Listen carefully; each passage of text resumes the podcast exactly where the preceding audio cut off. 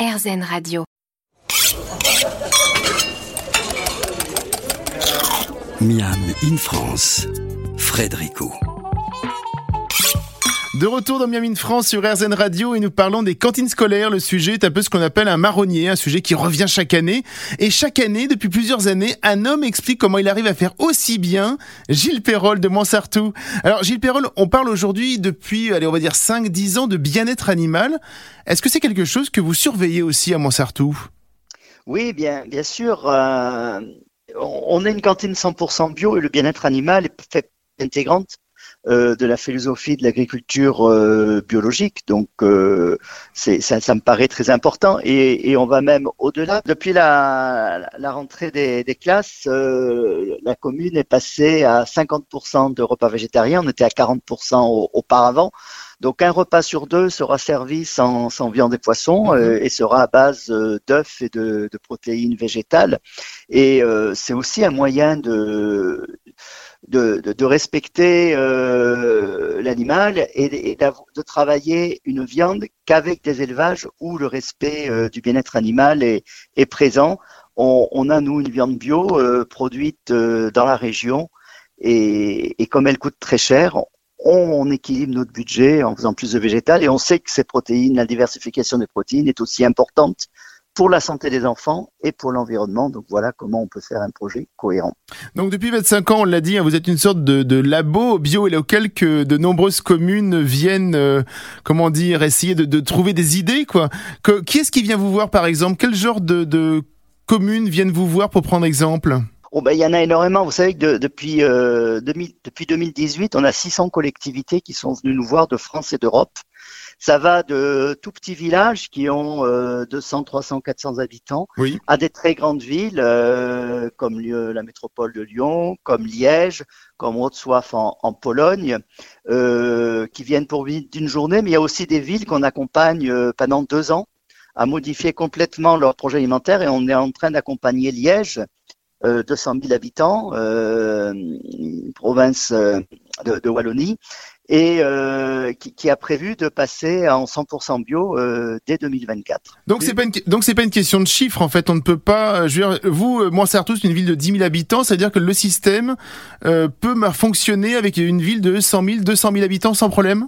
Complètement. On, certains détracteurs nous renvoient toujours, oui, mais vous, c'est facile, vous avez 10 000 habitants. Non, euh, moi, je crois pas du tout que ce soit lié à la taille de la commune, c'est lié à la prise de, comme je vous le disais tout à l'heure, à la prise de conscience et à la volonté politique. Mmh. Et, et, en fait, une administration de 200 000 habitants, eh ben, elle a les moyens de mener le même projet qu'une administration de, de 10 000 habitants. S'il il suffit de, de, de, mettre euh, sur pied le, le projet politique et après d'organiser l'administration pour qu'elle le, en place.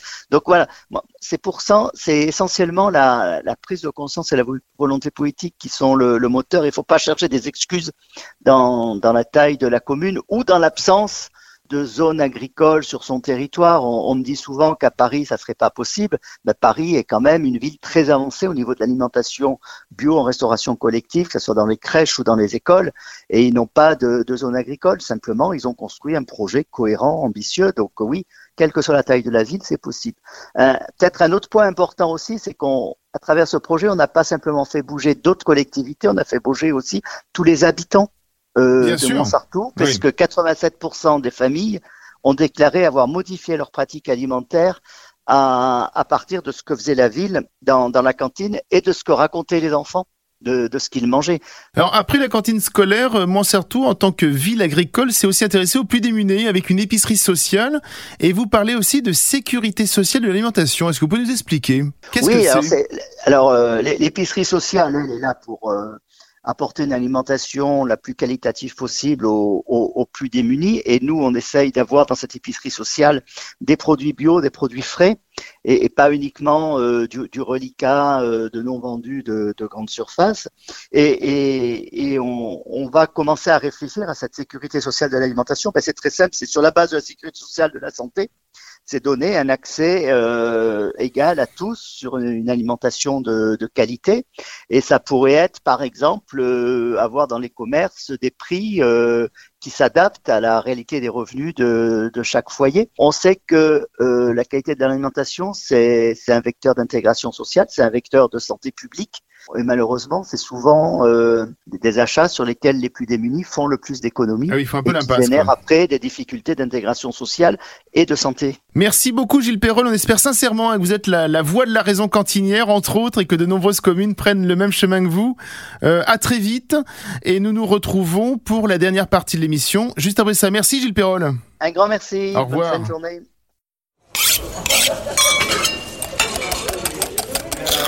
Miam in France, Frédérico. Dernière partie de ce Miam in France consacrée aux cantines scolaires et surtout aux initiatives positives. Nous sommes toujours en studio avec Emmanuel Ribou et Marie Blanco de la société Ressources, ainsi qu'avec Guillaume Delso, alias le cantinier. Euh, Emmanuel Ribou, je crois que vous vouliez euh, réagir un petit peu à ce que vient de dire Gilles Perrol. Voilà, on est dans le privé et Mm. on a pu mettre en place exactement tout son cahier des charges. On est archi convaincu de la pertinence du point de vue, à savoir l'alimentation est un vecteur d'intégration, de santé et à mon sens, on a un pouvoir de dingue, nous, dans la restauration collective, de faire bouger la transition alimentaire. Je dirais qu'on a tous ces jeunes qui sont un peu déprimés, euh, envahis d'éco-anxiété, et ben nous, on, est, on doit être les adultes qui se mettons en marche et qui faisons avancer les choses pour avancer dans, dans cette transition alimentaire. Alors, les petites nuances, nous, on n'a pas notre propre potager, C'est ça. voilà. Euh, par contre, on a des collaborations avec un monde paysan particulier, un monde paysan qui se choisit, euh, qui a ses, euh, des engagements souvent bien au-delà de la bio. Ils travaillent aussi sur sol vivant, ils font aussi d'autres recherches euh, et on suit complètement leur potager. Donc c'est vraiment une collaboration très suivie, très fine. Ils nous disent, bah là cette semaine les haricots, il faut attendre la semaine prochaine. Et donc, on bouge notre menu pour attendre le légume vert. Euh, ça sera peut-être courgette, mais ça sera peut-être haricot. Ça sera un peu la surprise. Comment vous avez choisi ces, les paysans avec qui vous avez travaillé Ou avec qui vous travaillez? Alors, on aime s'adresser à des collectifs de paysans Mhm. parce qu'on trouve que quand ils se regroupent, ils ont du temps pour penser, réfléchir, se structurer et dégager des voies politiques euh, d'action. Ils, ils pensent leur, leur métier tout simplement. Donc, c'est ces groupements qui nous délèguent, nous désignent des fermes euh, qui vont devenir nos partenaires. Donc, on a la ferme Champ des Hérissons vers Angers et Biolibellule euh, vers l'île-sur-Sorgue. Guillaume Delso. il faut pas, il faut pas s'enfermer non plus dans une localité à, à moins de 50 km. Oui. Parce qu'on n'arrivera pas non plus à, à avancer tous de la même manière. Il faut vraiment, euh, voilà, c'est un bon exemple de ce qu'elle vient de dire par rapport aux fermes qui, voilà, sont à plus de 100 km de Paris. Mais en même temps, il y a de la qualité. Et, voilà, si on veut des bons choux, euh, des bons choux-fleurs, on va souvent les trouver en Bretagne. Et tout le monde n'habite pas en Bretagne. C'est ça. Euh, Vous, euh, la matière première, vous la choisissez extrêmement finement, comme ce que peut faire Ressources. Comment est-ce que vous faites? Oui, on a des, on a des je, producteurs. je le rappelle pour les gens qui, euh, qui, qui arrivent en, course, euh, vous nourrissez 1000 personnes par jour, vous avez euh, Voilà, c'est ça, 1000, euh, 1000 lycéens. Quoi. Oui. Donc on travaille avec, euh, on a des maraîchers euh, dans les Deux-Sèvres qui arrivent à nous fournir. Et après, c'est sûr, on travaille aussi, on est dans le public, on, on travaille aussi euh, sur des groupements d'achat. euh, des marchés publics. Donc, euh, donc voilà, mais on arrive à respecter aussi la saisonnalité. On a évoqué avec Gilles Perrol les grosses villes. Votre modèle de ressources, on peut l'adapter effectivement aux grosses collectivités? Alors nous, notre euh, ambition, c'est de euh, ouvrir un- notre cuisine en cœur de Paris. euh, dédiée à un quartier. À mon sens, a une logique euh, extrêmement évidente que l'autonomie alimentaire des villes qui est en train de se Venez dans mon structurer, quartier, venez dans mon quartier. que cette autonomie des villes qui cherchent à créer des ceintures potagères, va créer aussi des, des cuisines centrales en Bien cœur sûr, de ville oui. où ce serait l'occasion aussi pour nous qu'elles soient ouvertes, qu'on puisse s'y attabler et partager le repas des enfants et le repas des profs, en fait, et surtout un lieu de transmission de savoir-faire. On est convaincu que euh, transmettre le repas quotidien, c'est pas un truc de sachant avec des cours à suivre, c'est se joindre, euh, enfin retrouver une table où on est en train de cuisiner ensemble, Mm. manger ensemble, et par les gestes, par la culture, on transmet l'art du repas quotidien. Vous voulez lancer l'invitation à, à Monsieur le maire? Monsieur le pour maire d'où aller lui rendre visite, tout simplement. Monsieur Mettre- le maire de quelle ville? De, de votre ville? Non, de Montsartou. Ah, de Montsartou, bien sûr. Bah oui, pour, euh, pour aller euh, mettre en avant euh, ses bonnes pratiques et pourquoi pas donner envie à d'autres gens de faire comme lui. Ben exactement, ça je suis entièrement d'accord. En parlant de ça, nous, on fait partie, enfin, on est labellisé aussi, donc on fait partie de collectifs, notamment du collectif Écotable, Oui. et on est labellisé par l'agence bio française. Donc, comme il y a des produits bio, nous, notre cuisine, elle est labellisée bio.